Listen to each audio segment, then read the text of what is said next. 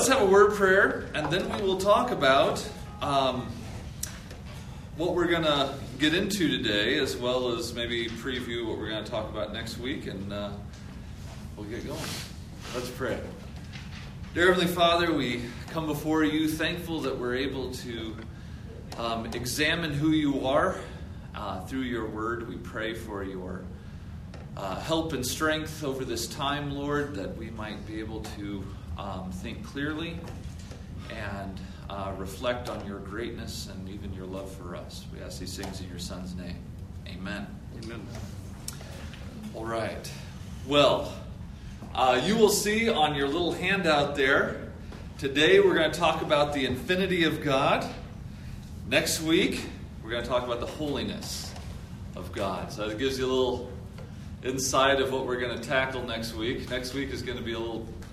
Um, I know infinity sounds kind of uh, academic. Um, holiness uh, gets into some tough things to think about, but also kind of convicting things. But today, today we're going to talk about infinity. Isn't that exciting? I know a lot of times when you're thinking about the Lord, you're probably thinking, I wonder what infinity is like. Probably not. Um,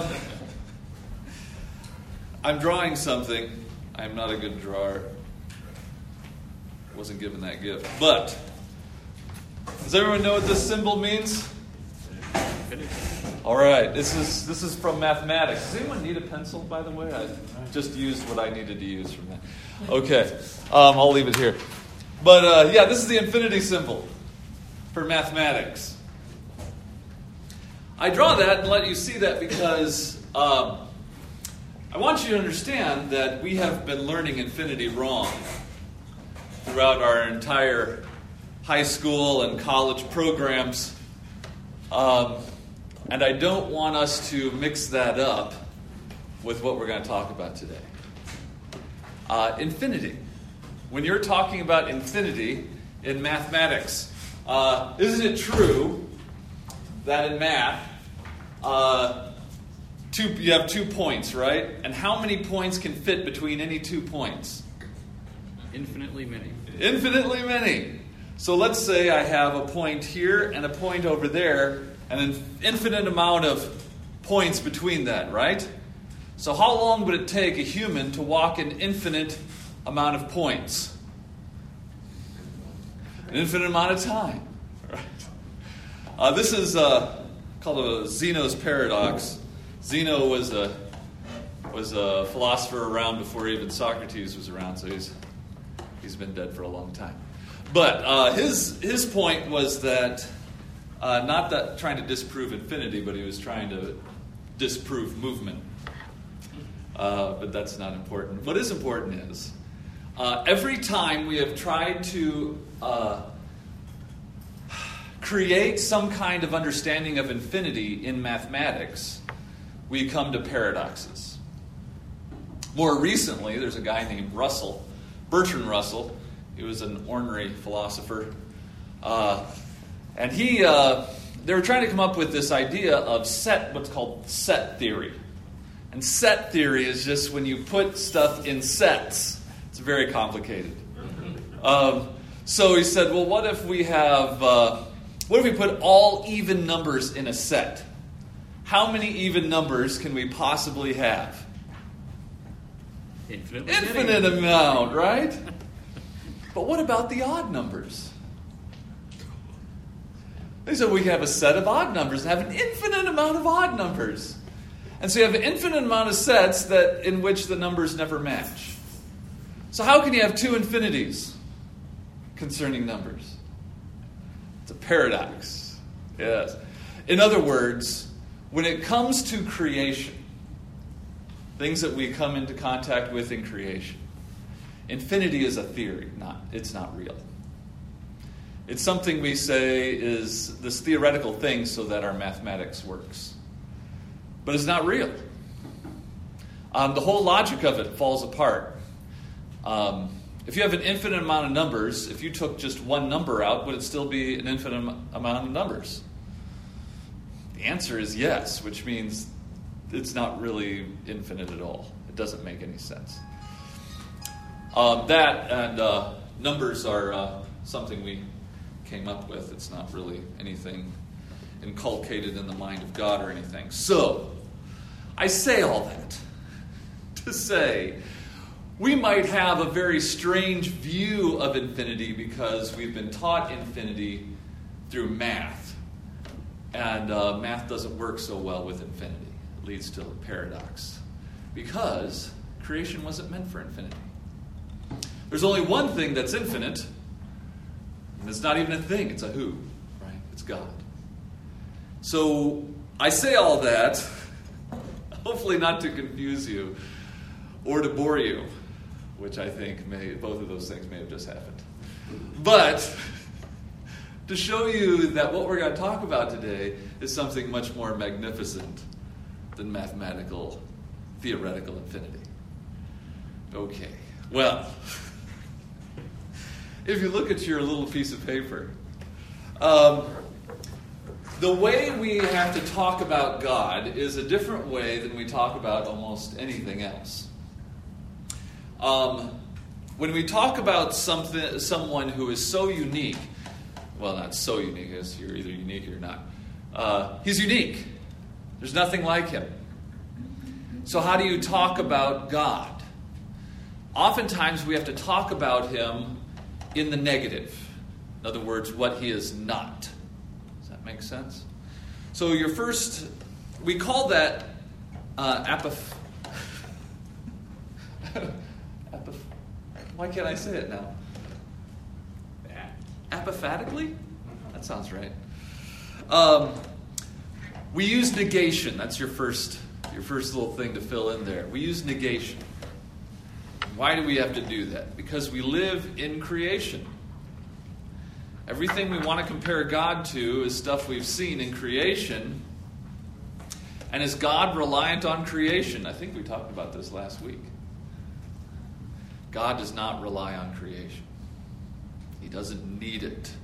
You remember what we talked about. And so, if there is nothing He needs, if He is so separate from creation that He doesn't need it or rely on it, and that's the only thing we have to compare, then we oftentimes have to say what he's not. We have to use negation. This kind of talking about God, uh, we do this so that we can speak of God in silence. That makes sense. Speaking of God in silence. It's a way of talking about the Almighty God who defies all creation.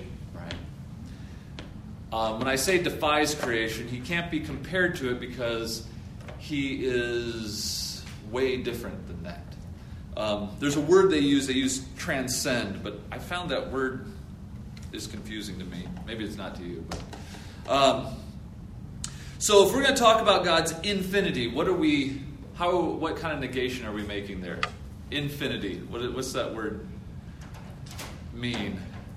Without limits? Yes. That's right. In fact, I have that right. That's the very next thing.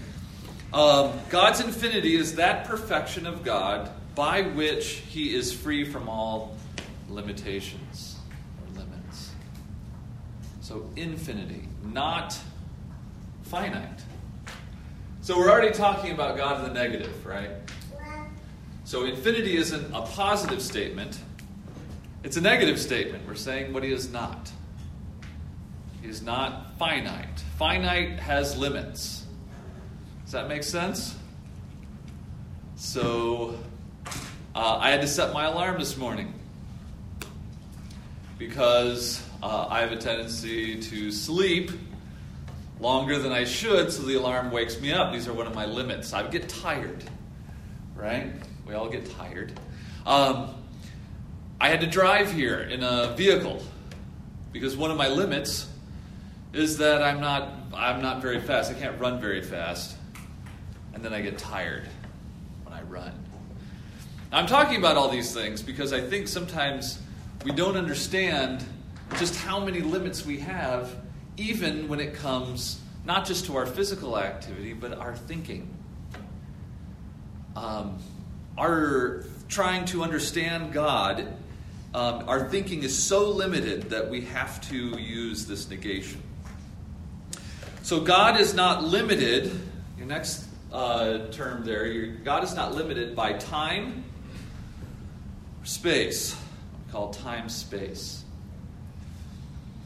Now that's important. Um, there are two syndromes that I uh, see people tending toward when it comes to God. They either have the Superman syndrome or the Star Wars syndrome. This is very, uh, it's very pop culture But the Superman syndrome is where most Christians are. The Superman syndrome is a syndrome in which you, you imagine God to be pretty much like us, humans, but he has these super impressive powers. So he's he he has some limitations, but we would never say that. We would just say, well, you know, God has to allow this to happen, and He has to give me my free will so that I can do this. And, you know, God, and we, we kind of talk about Him as this thing that's pretty powerful, but He has to kind of put His hand in when it needs it, right? Where, uh, well, I'm having this trouble, so God, now I need your hand to come in. You haven't been doing anything yet, but now I need you to swoop in like Superman and save me. Does that make sense? And we kind of imagine a God that thinks the way we think and would do things the way we would do things, but he just has super awesome powers. Um, this is where most of my uh, students, when I taught uh, philosophy courses, this is where most of my students were coming from. Uh, this is where I would get phrases like, Now, why would a God ever allow X to happen? Why is there so much suffering and pain in this world? If He can stop it, why wouldn't He stop it? And why do they ask those questions? They ask those questions because they would stop it, right? They're upset because God's not acting the way they would act, because they imagine God to be Superman. Right? If God's so powerful, why isn't He doing exactly what I would do in that situation? Is what they're asking. They don't realize how arrogant and kind of illogical it is to say those things, but that's where a lot of people come from. It's even where we come from when something really tough happens to us, or God puts us through something that is almost feels unreasonable and we immediately think, why would he do this? Why do we ask that question? Because we wouldn't have done it that way, that's for sure. right? And so when we have the Superman syndrome, we forget the limitlessness of our God, the infinity of our God. Uh, the Star Wars syndrome is looking at God as a force, and this is usually where most unsaved people come from. That they're uh, God is this, you know, we might think of him as a person, but really he's just this strong, immense power that forces itself in some areas and not in other areas and things like that. But God is above all those things, but he is above all those things as a person. So he does not, and this is the next thing, he does not merely extend himself or spread out. We're not talking about a God who is made of parts, and so he's just really big. And he's extended over a bunch of time and space. But he is uh, way different than that. Right? We would expect ourselves, like if we were to say, I am infinite, you would imagine someone super huge, like bigger than the planet Earth That the planet Earth would be the size of his Adam's apple or something like that. Somewhere he's so big, he's. And this is where we get this idea, he's got the whole world in his hands, right? This idea. He's so big that he can hold the world in his hands. Well, that's not. We're not really saying that's what God's like? That's kind of how we would imagine the Superman God to be. He's just so big that the world's small to him. But he is beyond time and space. Um, he's not so magnificent because he is so much bigger than the world. He's magnificent because he's beyond all this. He created time and space. He made time and space happen in a moment when it wasn't there before. That's what's so amazing about our God. Um, and we're going to get to where this has some kind of meaning in our lives. I'm trying to paint for you the bigness of God in a way that it almost feels like He's distanced from us. Because, in a way, there is a distance there, right? He doesn't depend on us uh, for anything. He's not like trying to recruit as many Christians as he can so he can get all the praise because he just lives off that. It warms him because he's cold. You understand what I'm saying by that? So there is a greatness to him that's great beyond our very existence. If he snuffed us out, his greatness would continue. Um, so, in relation to time, infinity is expressed as eternity. Okay, so the minute he created time space, this infinity, and, and this is a way you can think of things. Um, when something is introduced to a new environment, oftentimes um, it's looked uh, that that environment creates a kind of way of looking at it. So uh, you take oxygen and uh, hydrogen, and you introduce it to an environment like Earth, and you have this water. You introduce it to another environment, and you have ice or you have uh, vapor or whatever it is. Does that make sense? So once you introduce the infinity of God to the environment of time space, you have eternity. Where we think of God always being and will be here forever. So we see this linear idea of time space. Am I making sense? Everyone has a very wrinkled forehead today. I'm afraid. I don't want to make this sound so heady that it. We'll get to that. Okay. So, He's not limited to past, present, and future, but he fills all. This is where your next thing is. He fills all past, present, and future. He fills it. So, so God isn't sitting in the present with us, hoping that the future will just work out because he's worked so hard during all these present times he's been in.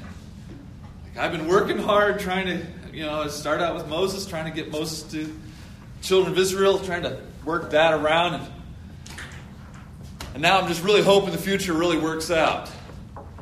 As if God is trying to figure out whether he's premillennial or postmillennial. Do you understand what I'm saying? I think sometimes we think of God this way. We wouldn't put that down on a quiz. You understand what I'm saying? If someone put on a quiz, you know, does God know the future? Be like, oh, yeah, he knows the future. But a lot of times we kind of view God as a God who is trapped in the present with us, knows the future like some kind of gypsy, right? No offense. Are we still allowed to say gypsy? Uh, some kind of person that reads poems and whatnot. Not that all gypsies did. Okay, well.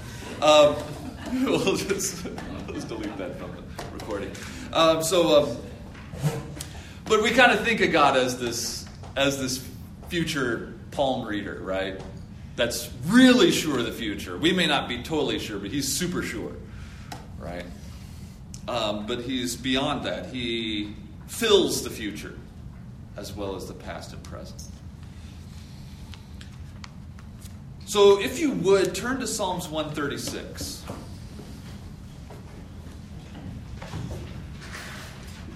Psalm 136. I want to, I'm trying to on purpose create this academic, high minded, but accurate view of God. And I'm doing that on purpose because I want you to see that we have this God that is not like us,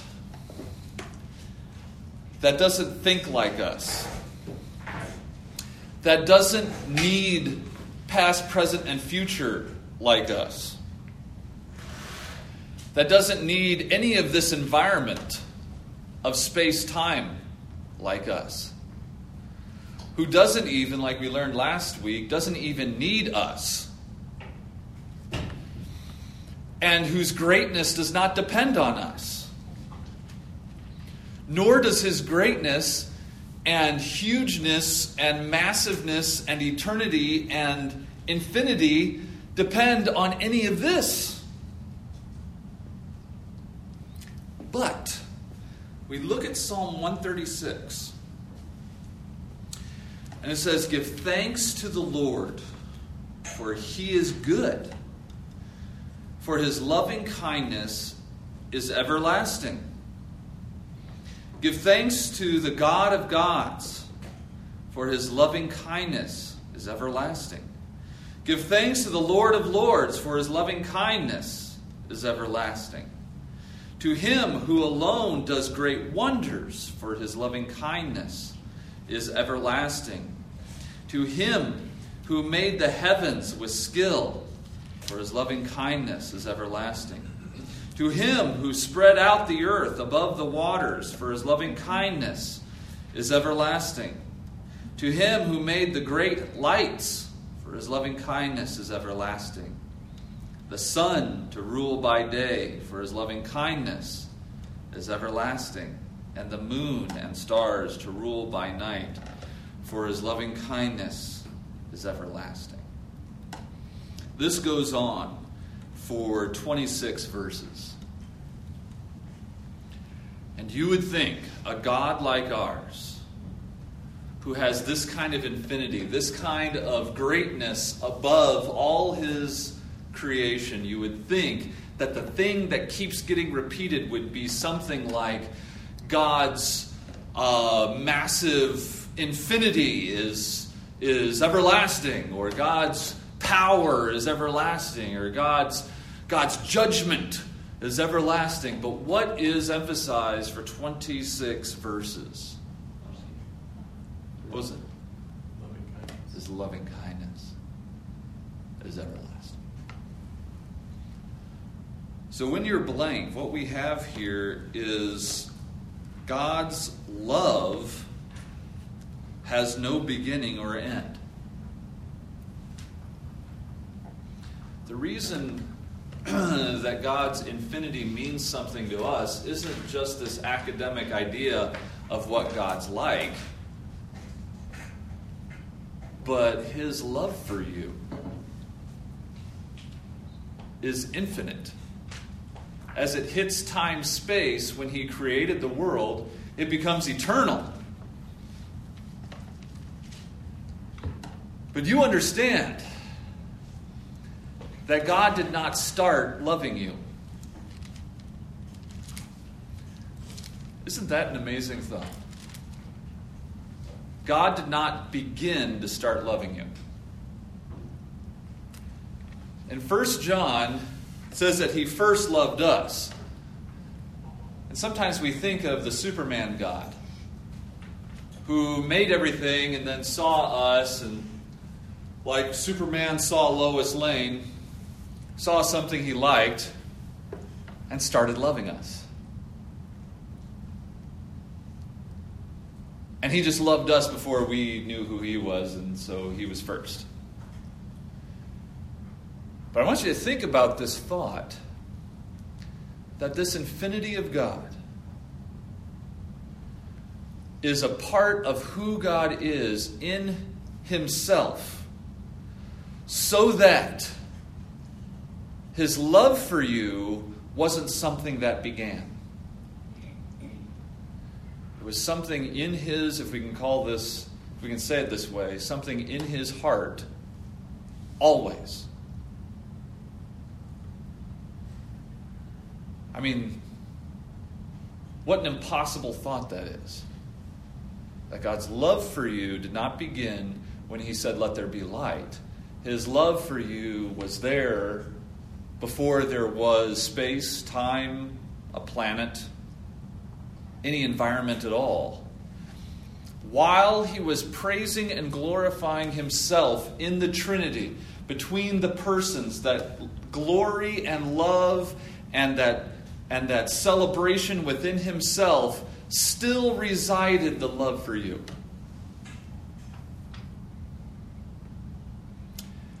And as we look at our lives and we see things that we wish were different, we see a situation where it feels like God showed a lack of love for us, where it feels like God did something in our lives that hurt us or makes us suffer. We have to get rid of the Superman God and remember we have an infinite God whose love is also infinite.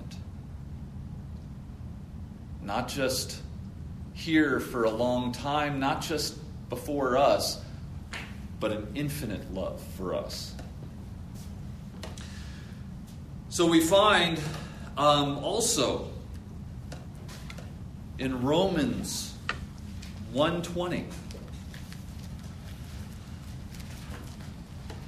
Romans 120 is an interesting place to find God's infinity because it is where the unsaved are condemned for what they know. Why are all people condemned? Um, you have heard people say things like, we need to get the gospel out where no one has ever heard the gospel. And that's a wonderful thing. We do need to do that. But no one, no one exists on the earth who doesn't already know there is a God. Did you know that? You don't have to argue with someone about whether there's a God or not. I have found that atheists are usually just playing games because they're upset with the God that they're saying doesn't exist. Um, also, it's lo- illogical to be an atheist because you can't say that you know something doesn't exist. Uh, asserting a negative is a big no no in logic. That's why most people are uh, just don't know. I just don't know. Which is a really weak position also. So, in Romans 120, um, it starts off in 18 For the wrath of God is revealed from heaven against all ungodliness and unrighteousness of men who suppress the truth in unrighteousness. God is angry, and his wrath is revealed against those who suppress the truth with their unrighteousness, because that which is known about God is evident within them. So the people that he's wrathful against who are suppressing the truth with their unrighteousness. He's saying that, um, that that which is known about God is evident within them already. For God made it evident to them. Not uh, nature and logic made it evident to them, but God made it evident to them. For since the creation of the world, his invisible attributes, what would those be? His eternal power, and divine nature have been clearly seen, being understood through what has been made, so that they are without excuse. For even, they, even though they knew God, they did not honor him as God or give thanks. Okay? So his, his uh, invisible attributes, his eternal power, there's that word, eternal. And what's eternal? What's eternity? You remember what that? How do we get eternity?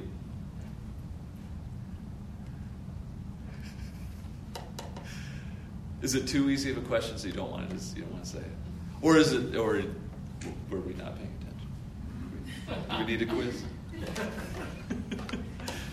Remember eternity or eternal? That's when the infinite comes into contact with space time. Then it becomes eternal. Right? So really what we're talking about is this power is eternal to us living in space-time, but we're really saying if it's eternal, then it's in, infinite. Right? It has an infinite power. So God's power that is infinite, it penetrates our world, right? So, these infinite things about God, they penetrate our world.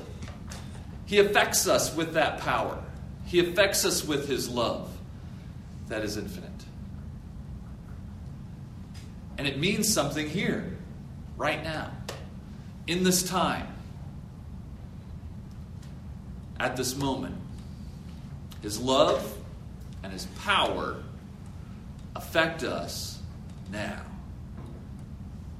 I mean, that's a miracle. This is where the philosophers can't get to Christianity. Philosophers love to talk about a God that is so infinite and so amazing that he can't get he can't penetrate our world, so he's out here. He made the clock and it goes this clock is the world just kind of ticks away, people do things. But he can't get to us. He's this impersonal magic power that's beyond what we can imagine to the point where he has no connection to us. And what we're saying is, according to Scripture, he has penetrated to our world with his love that is infinite and his power. Um, in relation to space, infinity is expressed as what we call immensity. Immensity. He is present um, this has to do with his presence. But his immensity, again, isn't this size of a God that is so huge that, you know, we are, our planet is but a particle of his skin or something. Or a particle of his eye because he's so huge. We don't mean that. We mean this that he is present at every point of space with his entire being. Okay, this is what we're saying when we're talking about God's immensity that he is present at every point of space with his entire being. So, what we mean when we say that God is immense, what we're not saying is God is in this room. We're saying God fills this room so much that every, every space, every molecule of space you can imagine, He is present fully in His entire being.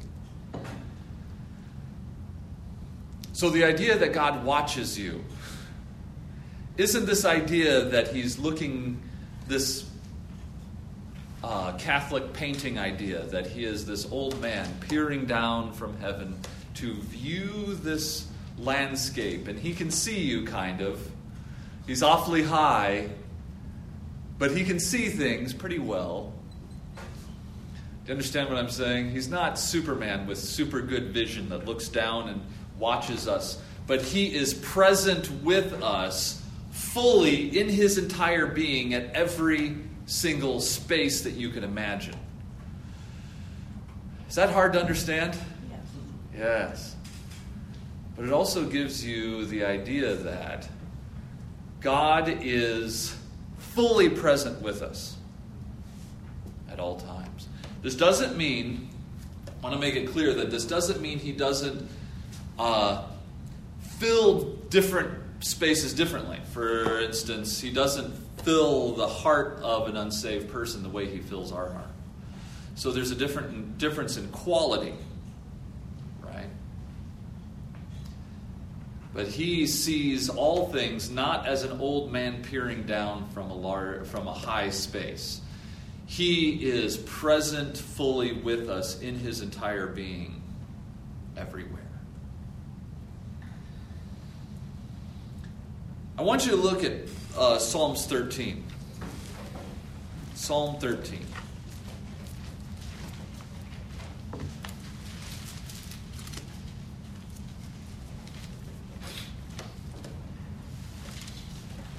Once you remember the psalm, the psalms are uh, are inspired. Okay, these aren't mistakes that God led into His book uh, that David slipped in or something. This is something the Holy Spirit uh, inspired David to write as David was working through hard times in his life. And listen to what David says How long, O Lord, will you forget me forever? How long will you hide your face from me? How long shall I take counsel in my soul, having sorrow in my heart all the day? How long will my enemy be exalted over me? I mean, think about how um, in our lives we often think this way, right? The same way David is thinking. How long, O Lord, will you, for, will you forget me forever? How long will you hide your face from me? Consider and answer me, O Lord my God. Enlighten my eyes, or I will sleep the sleep of death. And my enemy will say, I have overcome him. And my adversity, my adversaries will rejoice when I am shaken. This is his resolve. But I have trusted in your loving kindness. Here's that loving kindness again. My heart shall rejoice in your salvation. I will sing to the Lord because he has dealt bountifully with me. And so, what we have is even though there are times that it feels like we're serving a Superman, what's really happening is that God's presence penetrates not just into space, but into our space.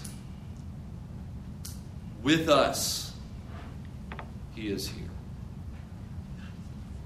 We can trust Him not because He is far away from us, but then will come, but He's with us right now, right here, fully with us. Penetrates our space. And so, what we find about this idea of infinity that seems so academic and makes God feel like He's way out here, what we find is that very attribute of God in his infinity. He, uh, if you look at that last line, God is infinitely loving, powerful, and present intimately with us. This infinity that seems so far away is the very thing that makes him in, um, that makes him care for us, not just as a mechanic cares for a car, not just as we care for our jobs, but he does it in an intimate way with us. That this infinite this infinity is what colors his love for us, his power to save us, and his presence with us. And it should give us great comfort, even at those times where it feels like He is far away, where it feels like His love has waned for us. That this infinity is so much greater than we can understand, that He is not a Superman that has superpowers in His love or superpowers in His presence but he penetrates through his infinity to us in a way that is so much greater than we can imagine because he is our God. Um, I'm sorry I didn't have as many, but we do have a little time for questions. Um, I had to run through that because I wanted to get to those points that make this uh, intimate to us. But what do you, uh, do, do you have any questions? Yes, sir. Is it true to say that since God's love for us is infinite, that it preceded his displeasure with us that came about in time and space during the fall? Oh, absolutely. Yeah. Um, and this is and this is where it gets kind of tricky. He knew the displeasure would come, but yeah, the the uh, even before time space where the where the displeasure take, takes place, the love is there previously. Absolutely.